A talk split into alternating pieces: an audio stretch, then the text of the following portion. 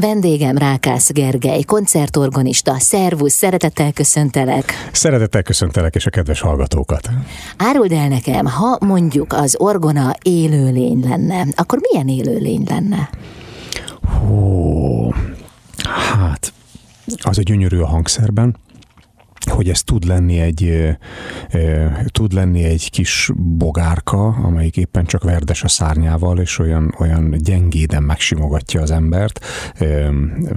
Elképzelhet, hogy beülsz egy, egy nagy katedrális szent csendjébe, és akkor ott az a, az a kis épp, hogy csak hallatszik valami, de, de ott van, érzed a jelenlétét, és akkor egyszer csak jön a morajlás, amit mondjuk mi morajlik, medve, elefánt, dinoszaurusz. Hát, hogyha a fiaimat kérdeznéd, akkor T-rex azt mondanák, hogy a T-rex hát. Úgyhogy én ezt szeretem ebben, hogy ez egy ilyen egyszemélyes zenekar, és hogyha az ember bátran használja, akkor mindenki jön belőle. Gyerekeknek játszottam valamelyik éven, mert a, a nagyobbik fiamnak az óvónénie rávett, hogy vigyük be az orgonát, és akkor gondoltam, hogy mi lesz ebből, te Szent Isten, én tök jó vagyok abba, hogy, hogy felnőtteknek, nagy gyerekeknek elmagyarázzam azt, hogy ki volt Liszt, mikor élt, csináljuk, történt történelemben mi történt, akkor milyen felfedezés volt, csak, hogy, és akkor legyen egy ilyen aha élményük, hogy ó, hát hogy ez akkor nem is a levegőbe lóg ez a Bach darab, eh, vagy ez a Vivaldi, hanem akkor el tudom helyezni. De mit kezdek én egy négy évessel? Hát ezek engem ki fognak nyírni. És akkor úgy jött az ötlet, hogy hát Vivaldi, meg a tavasz, és akkor ott abban volt madárcsicsergés, meg volt kutyaugatás, és akkor így végigvettük a gyerekekkel az orgona hangszíneit, és igen, ott volt a madárcsicsergés, kis, kis izé, egy lábas hangszíneken, és akkor jött egyébként meg a, a, az oroszlán üvöltés, amit meg lent az ember a lábával oroszlán üvölt, úgyhogy van ott minden. Aha. Tehát akkor ez egy ilyen komplex élőlény. Az, igen. Hát De élőlény? Tulajdonképpen igen, hiszen van egy nagy tüdeje, amivel lélegzik, tehát ott levegő van benne. Bár épp a turné orgonámban nincsen, annak, annak digitális lelke van, de egyébként ez is egy olyan érdekes dolog. Most képzeld el, hogy mi, ugye az a kérdés, hogy mikor van egy hangszernek lelke. Én ezen annyit gondolkoztam, uh-huh. és, és ez csak ilyen empirikus tapasztalatom van ezzel kapcsolatban, hogyha az ember leül oda, és, és együtt játszik a hangszerrel, akkor van neki.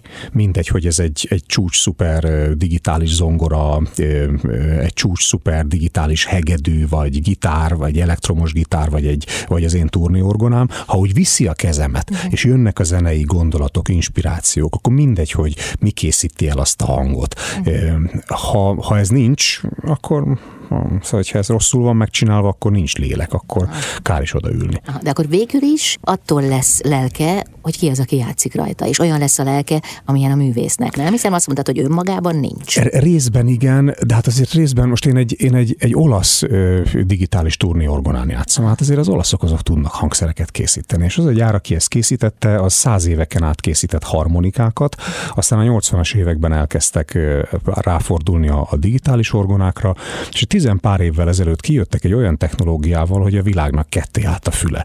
Tehát, hogy ezt úgy képzeld el, hogy egy, egy normális digitális hang az úgy néz ki, hogy az ember leüti a billentyűt, az az egy esemény.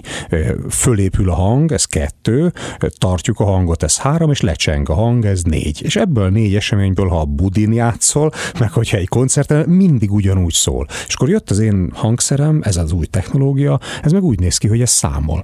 És hogyha én egy, egy kürtöt megszólaltatok, és mellé megszólaltatok egy fuvolát, akkor ez kiszámolja, hogy ez a kettő ez hogy szól együtt. De ha bekapcsolok mellé egy trombitát, akkor kiszámolja real time, tehát valós időben, hogy hogy szól a három együtt. Uh-huh. És engem úgy győztek meg, elvittek Olaszországba egy háború alatt elpusztult orgonához, ami a templom felújításra került, az orgona homlokzatásra, homlokzata felújításra került, és beépítették a sípok mögé ezt, uh-huh. ezt a hangszert. Tehát egy, egy teljesen digitális hangszer. Próbáljam ki. És kipróbálta, és mondja, hát ez itt, hát ez itt, ez fantasztikus. Uh-huh. Mikor újították fel, és a többi, és akkor mondták, hogy ah, ez, egy, ez, ez az új technológia. Mondtam, hogy hát ide nekem. Hát én ezzel, ezzel én kastélyparkba játszhatok, váraknál játszhatok, szabadtéren játszhatok, utcára vihetjük a zenét úgy, hogy nem veszítünk el a minőségből. Tudom neked hozni azt az élőlényt, amiről beszéltél, és senki nem veszi észre, hogy ezt az élőlényt, ezt, ezt gépek hozzák létre. Fantasztikus élmény. Ez új? Ez az élőlény? Akkor nem lehet olyan régi. Hát most a, a, így egyik, egyik lábaddal a másik után lépsz a legjobb. Most építettünk ebből egy újat.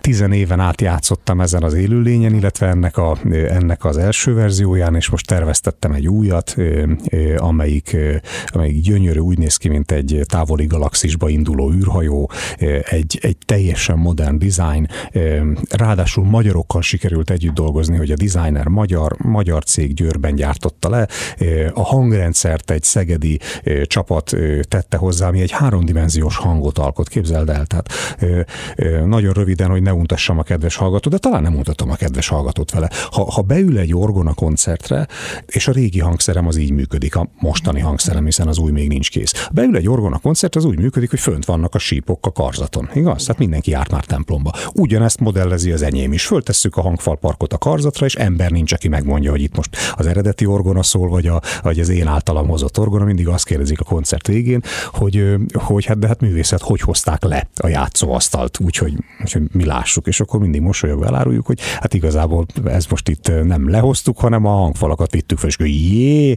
nem is gondolták. Tehát ha nem volt meg háromszázszor ez a beszélgetésem, akkor egyszer se. De hát ha te a karzat alá ülsz be, annak azért nem olyan hangja van, hiszen elmegy a fejed fölött a hang. Hogyha beülsz egy oldalhajóba, annak megint nem olyan hangja van, mert hát nem, nem, nem azt kapod, mint aki egyébként középen ül a, a legjobb helyeken. És én azt kértem, magyar tervező csapattól, hogy egy olyan háromdimenziós hangot alkosson meg nekem, hogy a legutolsó padsorban, a leghátsó helyen, az oszlop mögött, a karzat alatt mindenhol ugyanazt az élményt tudja kapni a hallgató. Tehát egyel tovább léptünk, és azt mondtuk, hogy jó, hogy ha már egyszer itt van ez az élőlény, csodálatos hangja van, mindenki élvezze. Ne kelljen kompromisszumot kötni, tehát túl léptünk a, a, a most meglévő fizikailag felépített orgonáknak a határán. De hát szóval hát ez, ez 2022. Van egy űrhajód? Van van, és nem félek használni. Rákász Gergely, koncertorganista a vendégem, jövünk mindjárt vissza. Rákász Gergely, koncertorgonista, a vendégem, akinek megnézhettem a gyönyörű vadonatúj készülő űrhajó orgonáját az előbb, hiszen tele van vele a telefonod a képekkel. Hát örülök neki, na, hát tudod. A gyerekeink képe is benne van a telefonban, de, de ez, is egy, ez, ez is egy gyerek. Szóval évek óta készül, most egy kicsit olyan, olyan félve mondom, hogy talán júniusban bemutatjuk, mert hogy én már egy évvel ezelőtt is azt gondoltam, hogy, hogy ezt be fogjuk mutatni, és, és akkor lesz egy nagy csinadratta hozzá, de hát szóval amikor én orgonaművész vagyok, tehát hogy, hogy a, akkor, amikor azt mondom, hogy jó, akkor tanulj meg egy Bach művet, azt én úgy be tudom kalibrálni, hogy akkor ez, ez mennyi. De amikor orgonaművészként ránézek egy székre, tudod, mm. és azt mondom, hogy mert hát ez egy szék, hát rá lehet ülni, lába van vagy nincs, de tudom mire való, de hogy ezt végig gondolni, hogy ezen emberek gondolkoztak, hogy meg, milyen magas legyen, milyen színű legyen, hogy legyenek a lábai, milyen anyaga legyen a borítójának, miből legyen. Tehát, tehát ilyen kérdéseket tettek föl nekem szakványban, nekem meg a designernek, de hát nyilván, hogy a designer válaszolt elsősorban, de nekem is ott kellett ülni, hogy egyébként milyen hosszú a keze művész úr, hogy elérje azt a gombot, amit mi oda terveztünk, hogy, hogy milyen dőlésszöge legyen a a monitornak, amiről a kottát olvasom. Tehát, hogy itt annyi, annyi kérdést tettek fel, hogy azóta egy villára is másképp nézek, amit megfogok, hogy, hogy figyelj, hát ez, ez nem is olyan egyszerű. Tehát, hogy az ember tudja azt, hogy ez a villa, de hogy azt valaki kitalálta, hogy milyen legyen a vége, meg az eleje, meg a közepe, meg hogy hajlítsák, és milyen szögben. És hát, figyelj, egy, egy, egy három centi vastag könyv csak a leírása ennek a hangszernek, hogy hol, milyen anyag, milyen illesztéssel egyebek, elképesztő meló. Jó, tehát az meg, hmm. hogy, hogy figyelembe kellett venni a te igényeidet, adottságaidat, hát az, az azért nem olyan nagy csoda, lévén te fogod használni. Igen. És lehet, hogy egy életen át. Nagyon remélem. Na, szóval lesz egy új orgonád, de áruld el nekem, hogy annak idején, amikor te először találkoztál az orgonával, akkor mit láttál meg benne? Ugye ez egy templomban uh-huh. volt hol máshol. De mi volt az, ami, ami téged megfogott? A hangja, a külleme, a monumentalizmusa? Igen, igen, szóval kezdem talán onnan, hogy, hogy, hogy nagyon fontos volt az, hogy honnan jövök. Uh-huh. Hogy egyáltalán az, hogy, hogy ez megtörténhetett, ez a, ez a találkozás. Én, én előbb találkoztam Mozarttal, mint Madonnával, de ez a családnak volt köszönhető.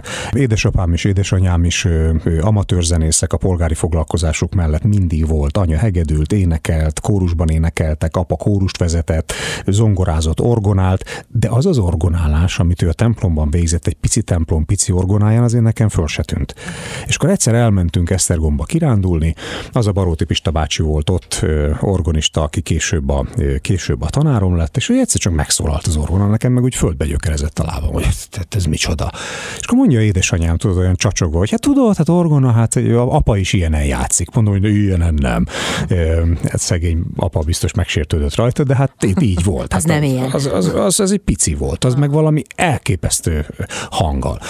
És akkor ki, kiárta apa, hogy fölmehettünk a karzatra, addig udvarolt a sekresésnek, ameddig beengedtek bennünket. Pista bácsival találkoztunk, kipróbálhattam, és, és szóval az az élmény, hogy az ember annak, a, annak az elképesztő morajlásnak, hangorkánnak a közepébe beülhet, hát én hazafelé mondtam az autóba, hogy apa, anya, én organista leszek. Hát jó kinevettek, mondta anyukám, így előttem van az arca, hogy hátrafordul az anyósülésről, mondta, ja, persze, kisfiam, meg tűzoltó és katona. Úgyhogy Tényleg ezt mondta? Ebbe maradtunk. Ah, hány éves voltál? Tíz. És onnantól fogva följártam a, a pici templom pici orgonájához, mert a letéteményese lett annak a hangzásnak. És aki képzeld el, hogy nem vittem többet Playmobil katonákat a misére. Tehát, hogy... És Madonnával mikor ismerkedtél meg?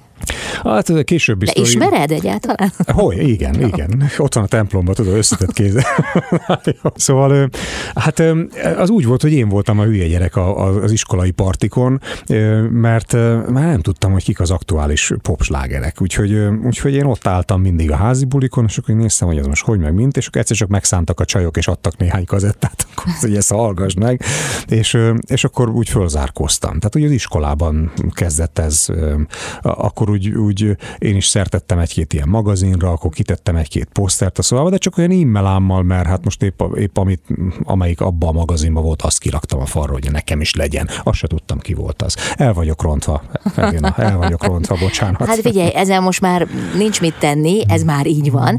Viszont te akkor Bachot hallgattál, vagy mit, mit hallgattál tizenévesen? Tehát, vagy Mozartot, vagy mi volt a te A klasszikusokat. A klasszikusokat, Tehát, ugye, ugye apa anya nagy opera rajongó volt, úgyhogy, úgyhogy Puccini, Verdi, Rossini állandó játékosok Mhm. voltak. De a járókám mellett ott volt a, a Handel vízizene, és a családi legendárium szerint én két dolgot fogyasztottam az anyatej mellett nagyon szívesen, a vízizene borítóját, meg a szobai fikuszt. Az utóbbi, azt nem tudom, állítólag mérgező, de az előbbi előkerült. És, és megvannak, tehát tudod, az összenyálazott... Mint a fogacska, aha, a fo- igen, nyoma. Ilyen gyerek által megrágott Handel vízizene borító, úgyhogy azóta is nagy örömmel játszom Handelt mindig, pláne a vízizenét. Már tudod, hogy finom. Tudom, hogy finom. Jövünk vissza Rákász Gergely koncertorgonistával hamarosan. Rákász Gergely koncertorgonista a vendégem, akinek új orgonája van már, illetve lesz hamarosan, de most a kezdetekről beszélünk, mert ez nagyon izgalmas, ahogyan te elindultál az életben, illetve ahogy kapcsolódtál a, a klasszikus zenéhez. Te fiatalon, tizenévesen orgonáltál, játszottál a hangszereden, és akkor mi volt a barátokkal, vagy ők egy egészen más utat jártak, vagy te bevontad őket a magad világába, vagy két Képzeld külön el. világ voltatok? Képzeld el, sokat, sokat gondolkozom ezen, pláne azóta, hogy ugye én is két fiú apja lettem, hogy, hogy mennyire máskor volt az, tehát hogy, hogy ugye nyilván nem a közösségi médiában osztottuk meg, hogy egyébként itt a selfie, itt vagyok a, mit olyan az orgonapadon, hanem, hanem két, két csengőfocizás, ezt úgy kellett játszani, hogy lecsavartuk a bicikliről a csengőt, és akkor rá kellett menni a bringa a kerekével, és akkor kilőtt a csengőnek a izéje, néha ablakot lőttünk be vele, néha egymás fejét, tehát ez nagyon izgalmas volt odébb lőni a bringa kerekével a csengőt, szóval két csengő focizás közben, meg, meg kirúgtuk egymás fogát a, a labdával, meg hintázás, meg bujocskázás közben, ugye egyébként szó volt róla, hogy én meg zongora versenyre megyek, vagy mit tudom, megrúgtátok a kezemet, ó, a csuda, vigye el, hát öm, ö, hogy lesz ebből zongora verseny holnap? Aztán végül lett, meg még aranyfokozatot is sikerült. Tehát, hogy, hogy ez, ez így volt. És akkor miután megvolt az zongora verseny, az, aki megrúgott a labdával, az ott állt a kapu előtt, és megkérdezte, hogy na, hogy ment. És akkor mondtam, hogy jó, jó, hát arany, arany lett. Azt mondja, eljátszod. És mi a másodikon laktunk, és ott állt a kis csapat, akivel egyébként csengőfociztunk, ott állt a kis csapata, hogy hívják, van a, a, a grundon, én meg igyekeztem jó hangosan játszani a zongorán, hogy ez, ez lehallatszon. És akkor azért megvárták. Aztán utána lementünk, és rúgtuk tovább a port. Tehát, hogy ez egy ilyen közösség volt, hogy simán belefért az, hogy, hogy egymás ajon csaptuk egy bunkósbottal, meg homokot szórtunk egymás szemébe, és ezt mind túléltük, és stram, stram kölykök voltunk, és aztán utána meg eljártam a másiknak a meccsére, aki abba lett jó, meg elmentem az azóta olimpiai bajnoknak a, a kajak edzésére, és a többi, és a többi. Ők meg eljöttek az én Orgona koncertemre. Tehát ez jó társaság volt. Megvannak még? Van, aki igen, van, aki már nem. Mhm. De hát azt tudom, hogy te is nagyon sokat sportoltál, akár az extrém sportok sem állnak tőled távol. Most a görkorcsolya jut eszembe, ami nem annyira extrém, de vagy gördeszka, bocsáss meg, de azért azzal is lehet jó nagyot esni. Hát le, lehet zakózni, de hát ez, ez, ez, egy ilyen Covid találmány volt. Tudod, azért, azért most elkezdhetem mondani, hogy mennyi lemondással jár a klasszikus zene, itt megtöltenénk az egész estét, amikor azt kérdezik tőlem a szülők, hogy egyébként hogy játszana-e a gyerek akkor mindig azt szoktam visszafelé kérni, mármint hogy, hogy koncertet, vagy menjen -e zenét tanulni, vagy, vagy legyen-e koncert előadó. Mindig azt szoktam kérdezni, hogy mennyire, mennyire elhivatott. Mert az, hogyha egy kicsit akar játszani, az, az nem elég. Szóval itt a, a világ feléről le kell mondani ahhoz, hogy, hogy az ember ezt, ezt rendesen tudja csinálni. Én, én nem merek síelni, nem merek snowboardozni, nem merek sziklát mászni, semmi olyat, amiben tönkremelt a kezem, vagy eltörhetem valamit. És képzeld el, hogy elmegyek februárba síelni, és márciusban van egy koncertem, mire épülök fel egy, egy kettétört kézből. És hát amikor kitört a Covid, akkor azt mondtam, hogy ah, hát akkor most én itt most, én most gördeszkázni fogok. Most kitörhetem mindenemet. De aztán gyorsan véget ért, mert kitaláltuk ezeket a plató koncerteket, ez, ez egy fantasztikus élmény volt. Fölraktuk a hangszeremet egy teherautónak a, a platójára, behajtottunk vele a panel rengetegnek a kellős közepébe, óriási kivetítők voltak minden irányba, és hát ugye akkor volt ez a maradj otthon kampány. Igen. És hát ezt azért egy kertes házba el lehetett viselni, de mondjuk a nyolcadik emeleten azért egy idő után az ember nyilván várta, hogy történjen már valami, na mi voltunk a valami.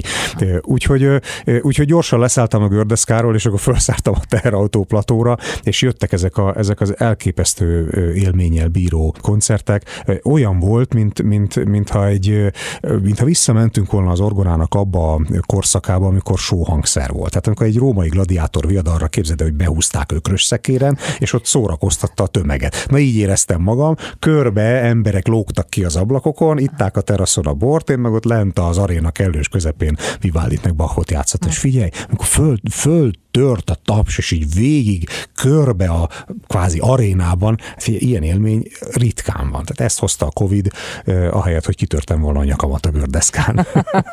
hát mennyivel jobb volt ez így. De hát te közben, ha jól tudom, akkor gyerekként atletizáltál is. Tehát, hogy azért voltak ott olyan mozgásformák, amelyek mondjuk, ha rád nézek, akkor abszolút következik, de hát én most is egy nagyon sportos művésznek látlak téged, tehát nem csodálkozom ezen. De hogy mi lett például ezzel, hogy... Hát ott, ott föltették hat évesen a kérdést, hogy sportiskola vagy zenei. És akkor ott azt el kell dönteni. Úgyhogy és, én, én és? szívesen sportoltam mindig, de, de a hat évesen elmentem a Bartókba. És akkor én, én elkezdtem a, a zenével jobban, mélyebben foglalkozni. De itt van a sport a mai napig. Én olyan, olyan kodái utat szeretek élni, mert azért gondolj bele, hogy Kodály is hányszor nyomatott fekvőtámaszt a, a diákjával. Szeretett, szeretett úszni, szeretett sétálni, nagyokat túrázott, egy edzett alkat volt Kodály, és, és, és azért nekem olyan szimpatikus, hogy Kodálynak nem csak a szelleme volt rendben, nem csak a lelke volt rendben, látjuk a szellemének a, a, a fantasztikus rendezettségét abból, ahogy a közéletben részt vett. Erről is alkalomattán megérné beszélgetni, mondjuk egy művész mennyire vehet részt a közéletbe. Kodály a legmélyéig részt vett a közéletben, és megmondta a Frankót Rákosinak is. Uh-huh. Tehát nem ilyen Facebook huszároknak a kanapéra, akik azt mondták, hogy maga nem mondjon meg nekem semmit, hanem Rákosinak is megmondta magáét. Tehát, hogy a szelleme rendben volt, hát a, a lelke hát hallgassuk meg, hogy mi mindent írt. És a teste, az is rendben volt. Na most, hogyha az ember lát egy ilyen példaképet maga előtt, hogy, hogy milyen életet tudott itt hagyni nekünk példaként Kodály Zoltán, akkor talán, talán jó, hogyha ő maga is abba az irányba kapizsgál, hogy ezt jó volna lemásolni. Aha.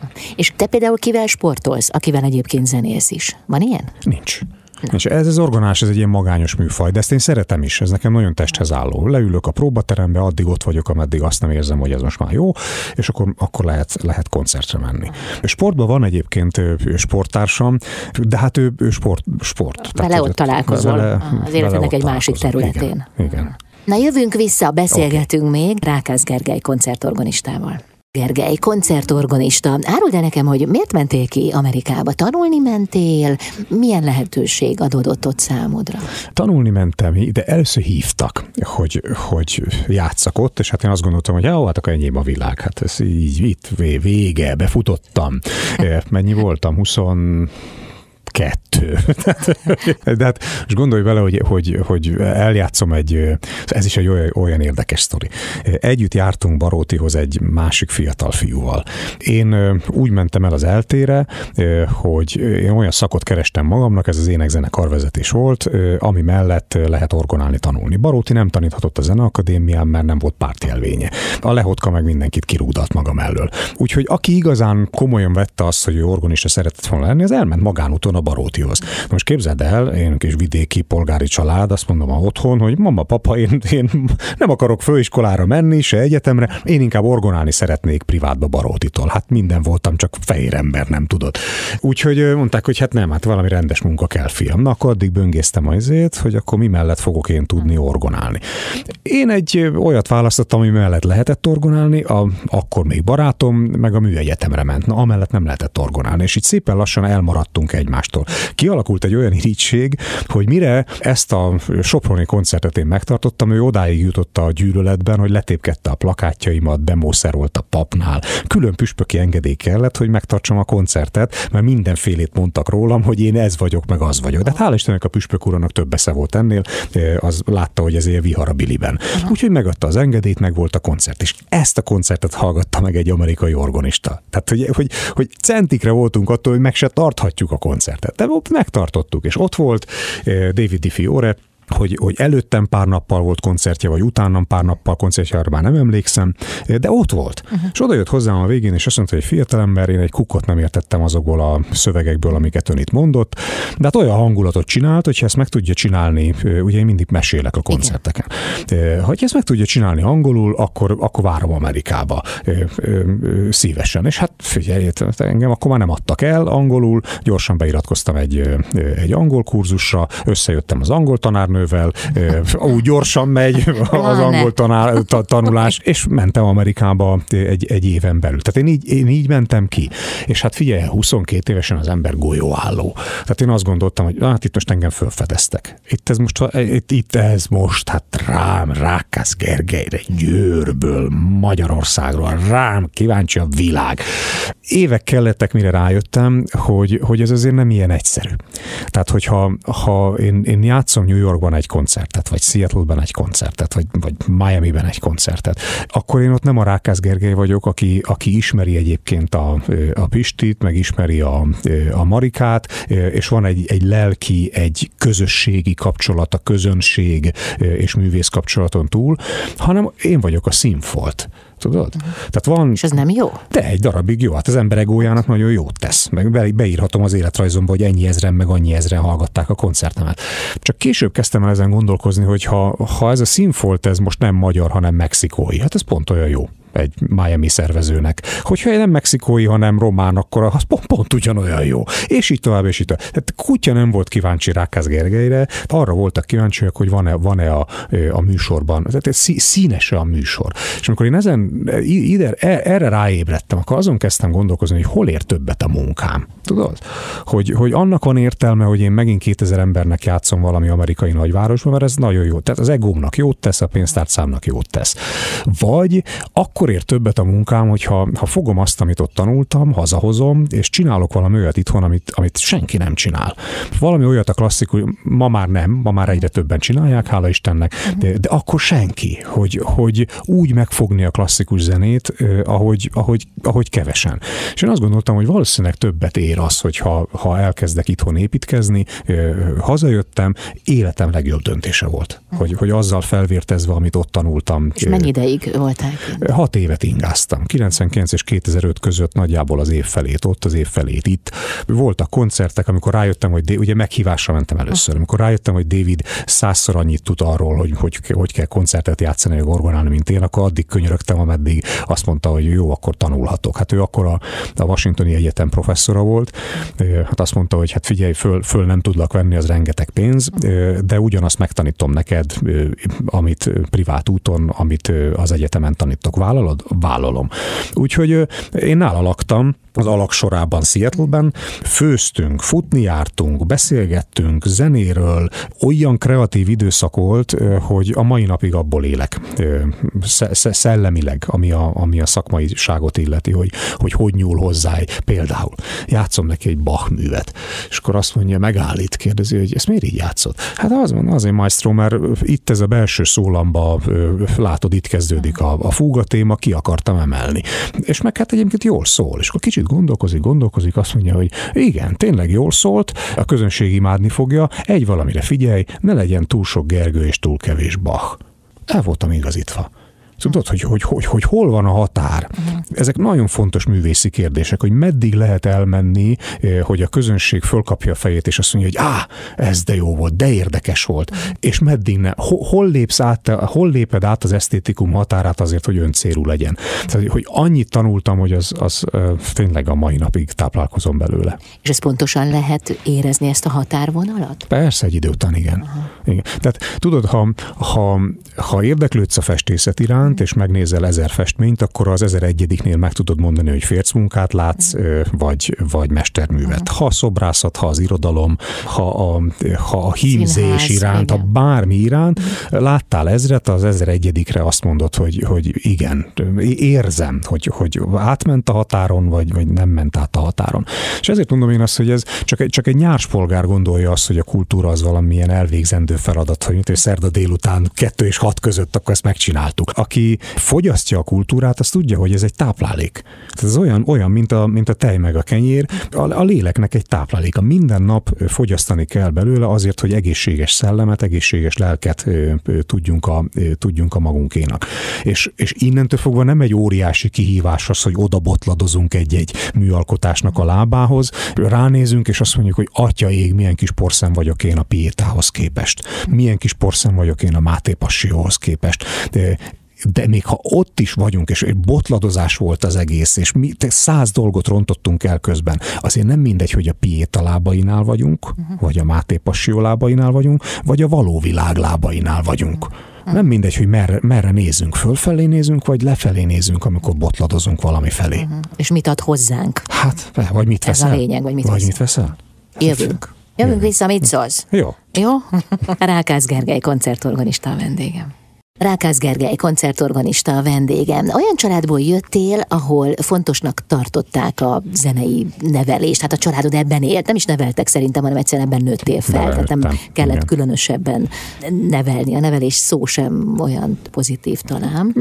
Nem, nekünk ez nem volt bajunk. Na nem volt, de oké, de hogy, de hogy te ebben nőttél fel. Neked mikor jött el az a pillanat, amikor fontosnak tartottad azt, hogy akár a saját gyerekeiddel megismertesd a zenét, vagy hát sokkal inkább az iskolába járó gyerekekkel, mert hogy te elviszed hozzájuk. Csináltunk egy iskolaprogramot, igen. Ez egyfajta ilyen, ilyen aktív hála, hiszen én magam is rengeteget kaptam Magyarországon attól a rendszertől, amelyik opera előadásokra vitt bennünket, amelyik zenei előadásokra vitt bennünket, és ilyenkor az ember azt mondja, hogy na én hogy tudok visszatenni ebbe a rendszerbe. Tehát a következő generáció az általam kaphat-e valamit. És hát látod, meg a kedves hallgató hallja, ha valamit tudok, akkor beszélni igen. Tehát lehet, hogy orgonálni nem, de beszélni Jaj, igen. ne viccelj már. De mondjuk nagyon szeretsz a különböző koncertjeiden is egyébként és történeteket is. mesélni. Tehát, igen. hogy ez, ez úgy, ez úgy össze, összepasszolt a gyerekekkel. Amikor megjöttem Amerikából, akkor nekem azt mondta egy tanárbarátom, hogy figyelj, gyere már el hozzánk az iskolába, tarts egy ilyen rendhagyó énekorát. Tehát minden bajom volt. Hát én, én nem szerettem a gyerekeket. Hát mondom, azok mit, azok mit, mit kérdeznek, meg hangoskodnak, meg minden. Szóval nem akartam.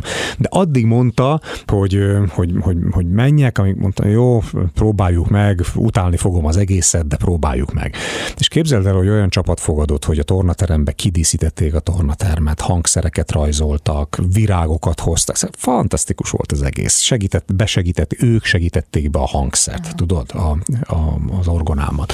És akkor egy, egy, egy fantasztikus élmény volt. Ott lenni egy csomó érdeklődő gyerek között, és, és lát, látom, hogy kaptak valamit, vagy láttam, hogy kaptak valamit. És akkor úgy megjött az én bátorságom is, és azt mondtam, hogy na jó, talán nem esznek embert ezek a gyerekek. Úgyhogy próbáljuk meg, és több száz gyerek, több ezer gyerek, hát olyan száz körüli iskola volt, ahol, ahol megfordultunk. Nem is tudom, hogy hány koncert. De hát ez, ez, ez elmúlt, mert már én már bácsi vagyok nekik. Tehát én, én lassan, mennyi vagyok? És akkor nem lehet? 45 éves leszek idén. Nem, képzeld, nem lehet. Ne. Tehát van, majd fogunk beszélni az alapítványomról, de, de tavaly nyáron voltunk egy, egy nagyon hátrányos helyzetű gyerekeket nyaraltató táborba. És az egyik héten én voltam, és hát nyilván összeszedettem, beszéltem Bachról, meg Vivaldiról, meg szép volt a koncert, és szépen megtapsoltak. Aztán következő héten elvittünk egy 14 éves srácot, aki nyilván nem beszélt összeszedettem Bachról, nyilván nem játszott olyan jól, mint ahogy én játszottam, hát csoda lett volna, hogyha eh, ha, ha ez, ez sikerül neki, és ne, imádták, szétszették. És, és, az a, és az a gondolat, ami már régóta fogalmazódott bennem, hogy hát én, szóval én már bácsi vagyok egy 14 évesnek, de egy 14 éves gyerek az meg a saját korosztálya, és hogyha ha azt látja, hogy jé, hát hogy ezt lehet, hogy, hogy hát ő annyi idős, mint én, és ő ezt csinálja, én meg még semmit se csináltam, akkor ez fölfelé emeli azt a gyereket. Hát nálam megfogja a mobiltelefonját, aztán most vagy fölkeltettem az érdeklődését, vagy nem. Elmúlt. Legjobb, hogyha ezt a fiatalok csinálják. Egyszer-egyszer vállalom, tehát megyek, azért, azért nem, nem példanélküli, de ez az iskola koncert sorozat, ez jobb, ha fiatalok, tehát akikben még az a nagyon kicsi a távolság a hallgató és az előadó között. De abban viszont lehet szerepet, hogy mondjuk nekik segíts, akik aztán továbbadják a, a többieknek. Is. Nem? Tehát pont ez. Igen. Igen, segítünk is, de hát ez meg, ez meg már egy nagyon komplex munka, ami, amit mondjuk a Rákász Gergely Alapítvány csinál. Ugye annak két, két vége van, tehát hogy az egyik végén fölkaroljuk a fiatalokat, segítünk nekik a színpadon, csak a színpadon. De milyen fiatalokról van szó? Zenészek, muzsikusok. Azt hirdettük meg, hogy azoknak a jelentkezését várjuk, fiatal hangszeresek közül, nyilván énekes is jöhet, aki már úgy fél centire van attól, hogy a világot jelentő deszkákra felálljon. Ez az utolsó fél centi, ez nagyon fontos fontos. Mert mindent meg lehet tanulni az iskolába, hogy fogd a vonót, hogy fújd meg a fuvoládat, hogy vedd a levegőt, de olyanokat, hogy, hogy, hogy micsoda nyomás van a színpadon, hogy, hogy enni kell koncert előtt, de mit és mikor, hogy hát azért a színpadon van, hogy hideg van, van, hogy meleg van, van, hogy elhagyott a csajom, van, hogy lekéstem a vonatot és úgy esem be, ez minden összejöhet. És hogyha ezt, ezt az ember nem tanulja meg ott a színpadon, akkor sehol. Tehát akkor ez úgy jön, hogy jön egy, jön egy próbajáték az X zenekarba, ahová én el akarok menni, és kiesik a kezemből a, az oboa, mert annyira izgulok.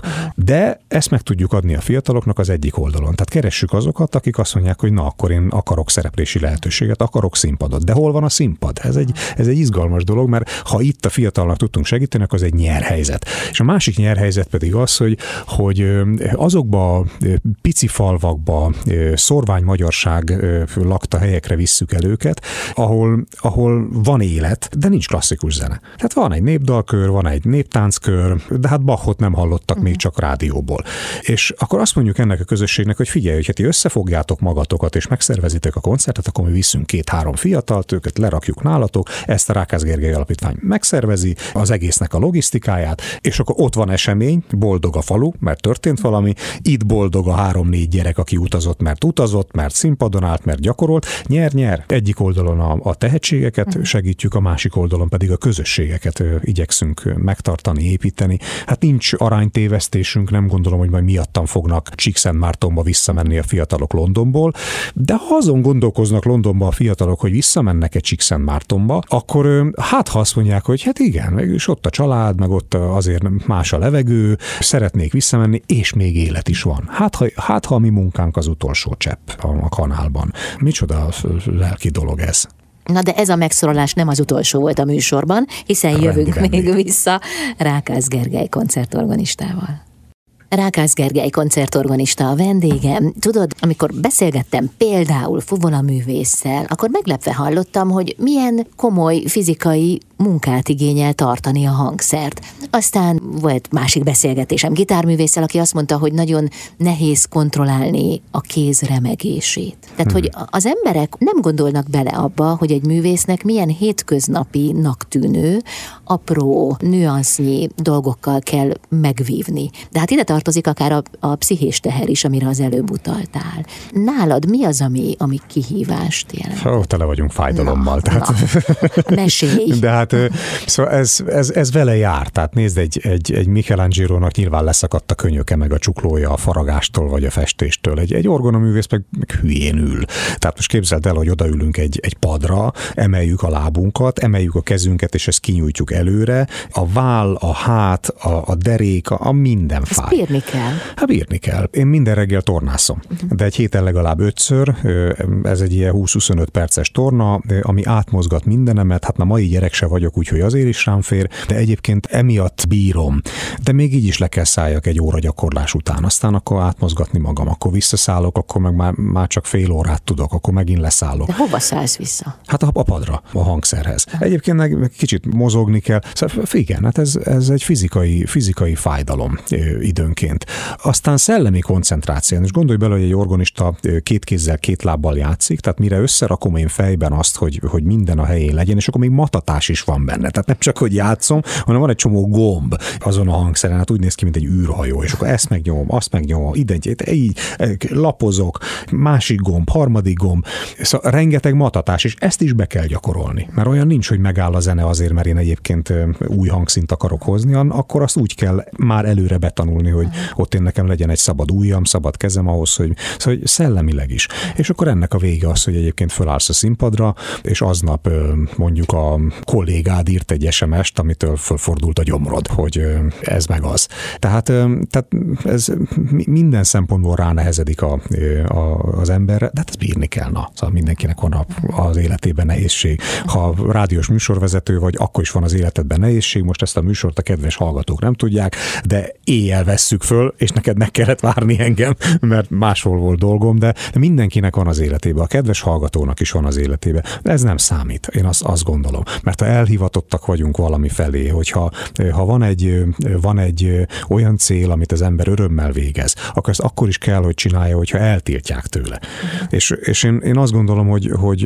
a, a művészet, a sport, ott, ahol az ember kiemelkedőt kell, hogy alkosson. Mert ha nem csinálja, akkor tök mindegy. Én, én nagyon örülök annak a kodái iránynak, hogy minél többen zenéjenek, muzsikáljanak. De azt nem gondolom, hogy mindenkinek a nagy színpadra kell fölállni, hát hiszen oda, oda álljanak azok, akik, akik tényleg mindent, mindent, mindent beleadtak. És ez a sportba könnyen kijön, azért, mert ránéznek a táblára, és azt mondják, hogy te kérem, ennyi. Tehát ő, ők hárman mennek az olimpiára, mert ők futották le azt, vagy ők úszták le abban a, abban a tempóban. De akkor, amikor a félvilág énekel, például, hogy csak egy példát mondja, és akkor a, a félvilágnak a fele az elfogadhatóan énekel, a másik fele az vállalhatatlanul énekel, de hát ilyen jó lelkű világot élünk, hogy mindenkihez kell egy kedves szót szólni. Hogy jaj, de szép volt. Hát igen, legalábbis a mosolya szép, kisasszony. Várjuk vissza a következő fordulóra, vagy nem. Na most ha, ez, ne, ez nem, nem így. Hát ez neked nem jön Nekem be. ez nem. Nekem az kell, hogy elhivatott legyen valaki. De örömből nem végezheti? Rajongom az amatőrökért. Amare, szeretni, azt jelenti. Tehát egy, az amatőr az abból származik, hogy ő szereti azt, amit csinál. Nincs ebbe semmi hiba.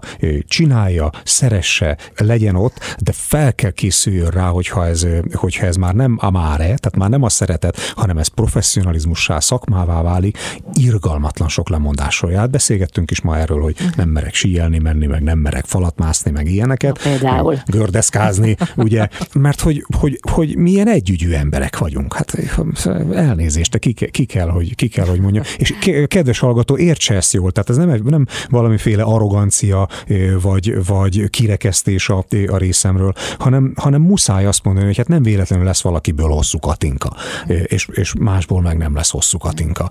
Irgalmatlan sok meló, és ezt vállalni kell. Tehát, hogyha ha oda akarok menni, akkor ezt, ezt vállalom. Hogyha műsorvezető akarok lenni, akkor azt vállalom. Hogyha sztárügyvéd akarok lenni, akkor azt vállalom, hogy reggeltől estig könyveket, vagy mit, paragrafusokat olvasok. Nagyon hiszek abban, hogy, hogy egyforma esélyeket kell teremteni bárki számára, de nem gondolom, hogy egyformán kell a befutó vonalnál azt mondani, hogy mindenkit egyformán szeretünk. Hát nem, a győst szeretjük, aki meg nem, nem úgy teljesített, az meg menjen el más csinálni. Nagyon kemény vagyok, látom az Hát arcodon, én, hogy... tényleg, ennyire látszik. Hát én nem szeretem, hogyha hogyha valakit támogatnak, mert ő abban örömét leli. Hadd csinálja. És akkor miért ne lehetne megsimogatni a buksiját, és azt mondani, hogy Totál egyetértünk. De ez, ezért is akartam ezt ennyire árnyalni, csak érzem, látom az arcodon, hogy, hogy nem sikerült. Tehát ezért akartam ennyire árnyalni, mert igen, mindenki számára legyen nyitva muzsika, sport, csinálják. Annak a vitorlájából akartam kifogni a szelet, hogy ez nem baj, hogyha ez fáj.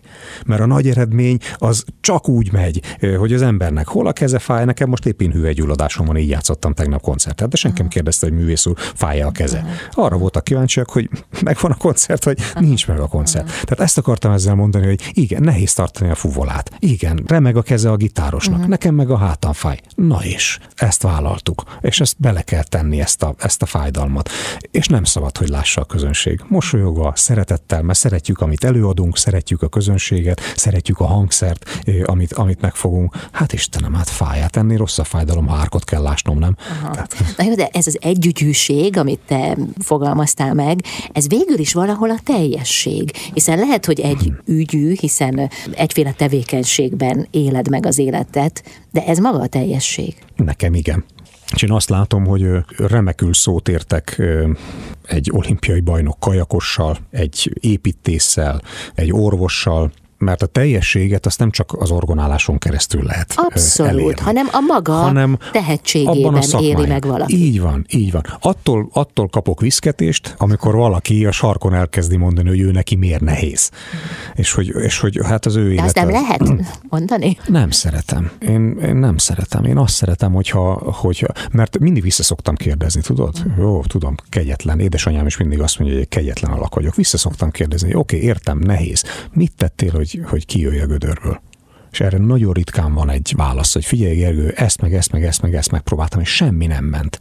Mert akkor az ember őszintén azt mondja, de figyelj, gondoljuk végig, hogy hát ha van egy hatodik, és segítek. De nagyon ritkán mondja az ember azt, hogy én már mindent megpróbáltam, és nem megy, hanem mind azt mondja, hogy az élet az szörnyű. Ezért rossz, meg azért rossz. Az a felelős, meg ez a felelős.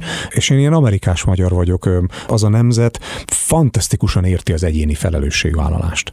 Hogy, hogy nem mutogat, főnökre, politikusra, a jóistenre, hanem azt mondja, hogy mi az én dolgom mit tudok én javítani a saját környezetemen. És okkal, okkal van az a nemzet ott, ahol van. Szóval hát hosszú történet. Na jó, de néha miért ne lehetne azt mondani, hogy én most nem vagyok jól? Lehet. Nekem most ez nem sikerült, és nekem ma van egy rossz napom.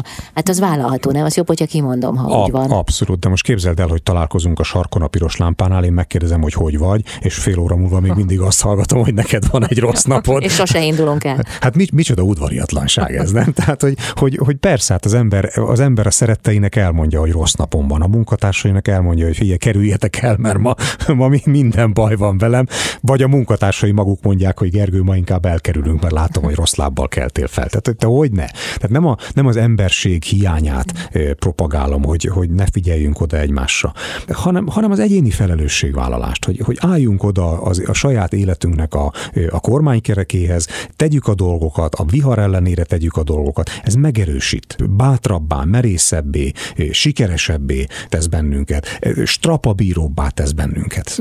Én, én ezt, ezt szeretem. Nekem ez fontos, vagy látom, hogy működik mindenki környezetében. De nézd, egy olyan világban élünk, amikor mindenkiből lehet hős. Ezt sugalja a média körülöttünk, hogy mindegy, mit csinálsz, úgy vagy jó, ahogy vagy. De én ezt nem hiszem. Én azt gondolom, hogy ha azt mondjuk valakinek, hogy úgy vagy jó, ahogy vagy, akkor ezzel a középszert propagáljuk. Mert bárki bármit csinál, tudunk neki mutatni jobbat. És azt mondani, hogy figyelj, mit csinálsz, orgonálsz? Nézd, arra van Bach. Mit csinálsz, festesz? Nézd, arra van Michelangelo. Mit csinálsz egyébként, ügyvéd vagy? Nézd, arra van Abraham Lincoln, vagy, vagy Ben Franklin. Emelkedj!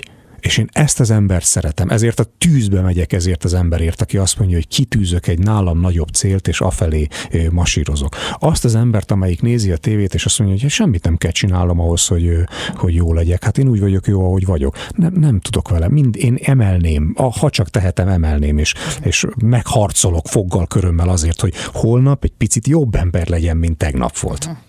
Most tudod, milyen cél tűzök ki? Megállom. Muzsikálunk egy jó, kicsit, és jó, jövünk vissza, jó? Jó. jó. Rákász Gergely, koncertorgonista a vendégem. Folytatjuk mindjárt a beszélgetést.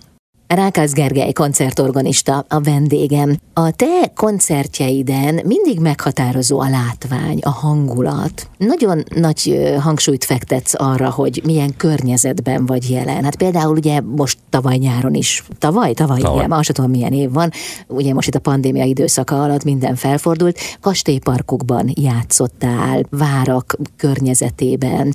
Mit ad hozzá a zenéhez? Érted, hogyan választott ki, milyen érzékenységgel azt, hogy, hogy milyen környezetben játsz, vagy mi legyen az a hangulat, ami kiegészíti a zenédet?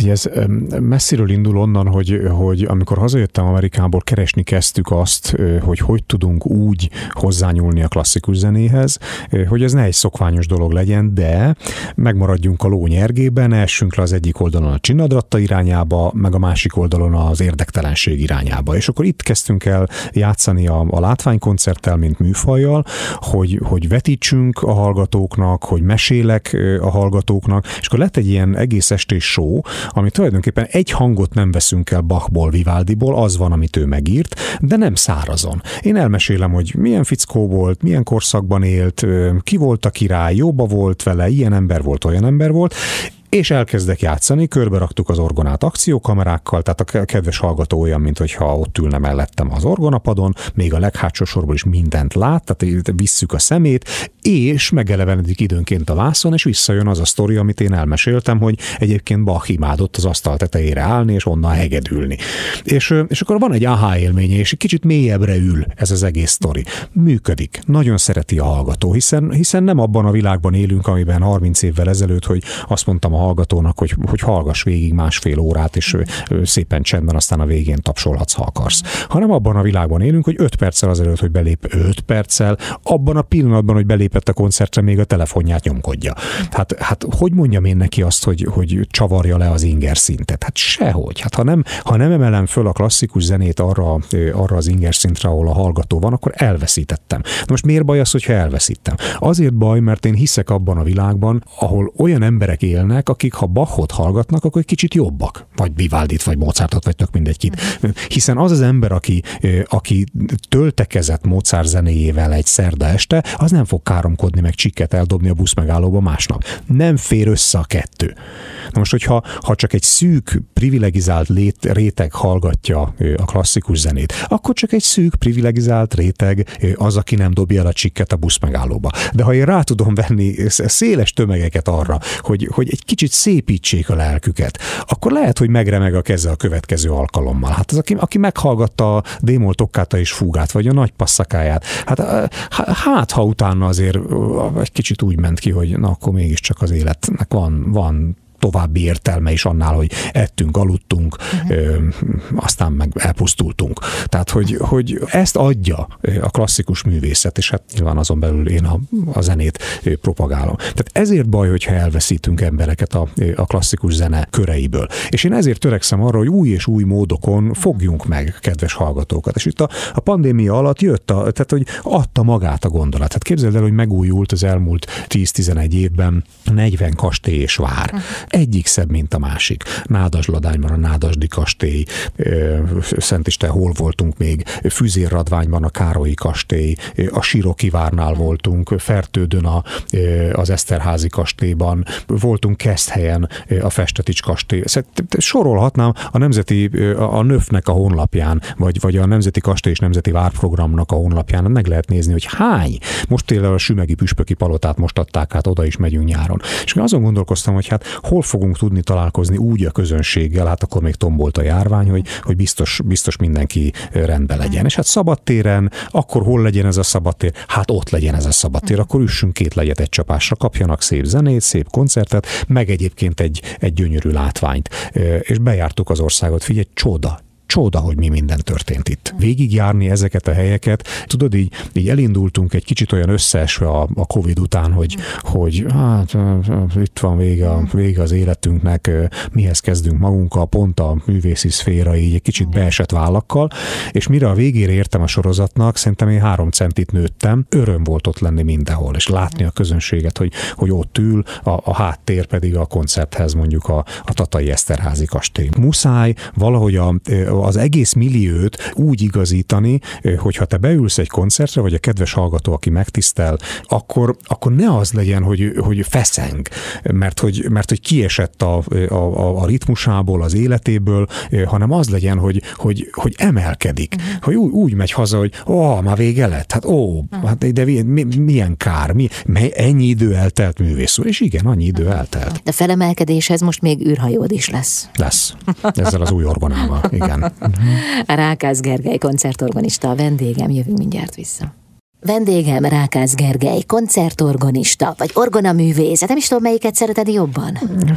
Mind a kettőre hallgatok. Ez egy aranyos sztori volt még a pályám elején. Kölyök voltam, 15 éves, amikor az első koncertet tartottam, és akkor hát jöttek a menedzserek, és azt mondták, hogy jé, hát ez a, ez a csávó az eltalálja a hangokat, aranyos kis cuki, szervezzünk koncertet. Mint a virtuózok, csak nem volt hozzá tévésó. De, de szépen megtúráztattak szerte az országban, meg a környező országokba is, és hát azt írta az újság, hogy Rákász Gergely orgona művész, és akkor egy ottani helyi orgonista fölháborodott azon, hogy hát hogy lehet azt írni egy 15 éves taknyosról, hogy az egy orgona művész.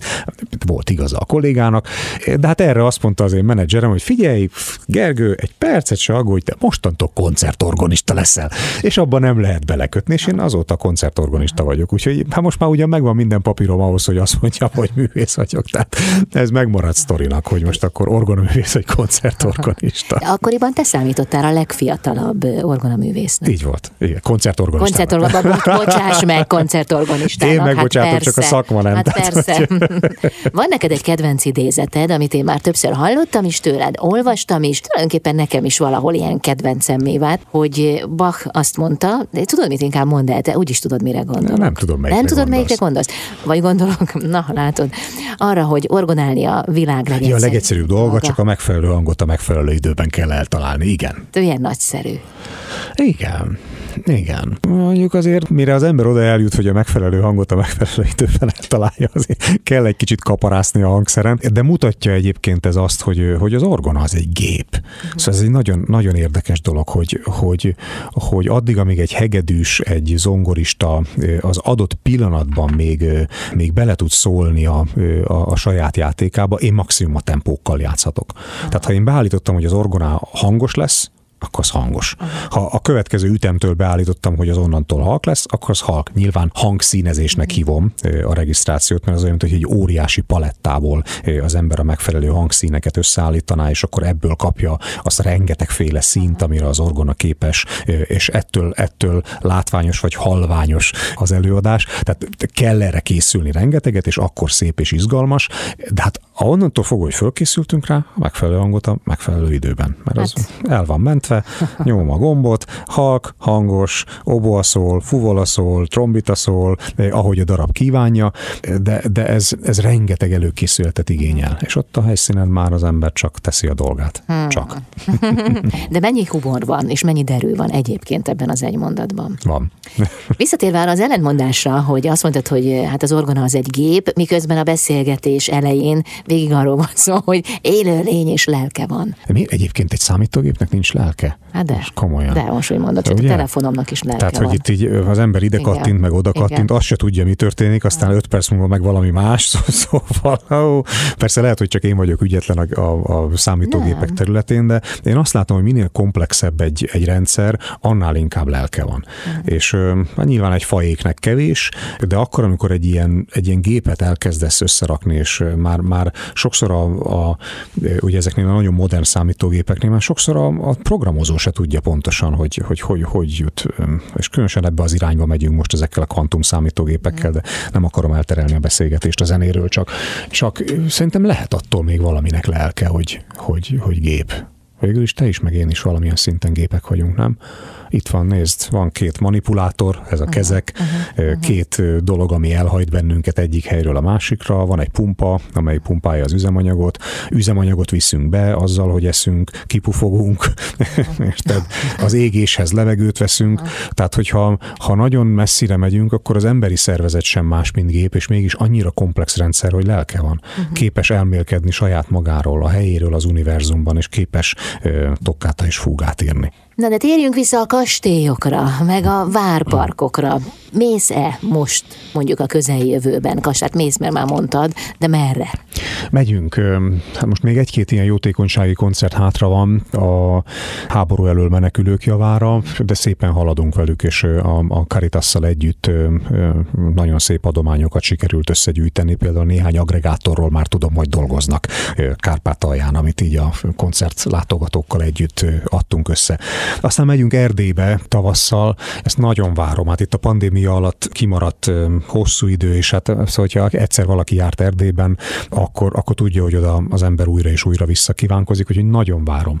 Ráadásul gyerekeket is viszünk, ugye alapítványi fiatal támogatottakat, ők is meg, megmutathatják magukat a színpadon, úgyhogy több szempontból is izgalmas lesz ez az erdélyi sorozat. Nagyon sok nagyvárosba megyünk, ha valakit esetleg érdekel, akkor a rákezgergely.hu-n megtalál mindenféle eseményt. Hogyan lehet csatlakozni az alapítványotokhoz, akár jelentkezni? Hát nézd, már nem emlékszem, ki mondta, hogy minden háborúhoz pénz, pénz, pénz kell, úgyhogy ezt tegyük zárójelbe. Mert hogy, mert hogy nyilván így is tudnak segíteni, de én sokkal frappánsabbnak látom azt, hogyha valaki följön a rákezgergely.hu-ra, megnézi, hogy mit csinál az alapítványunk.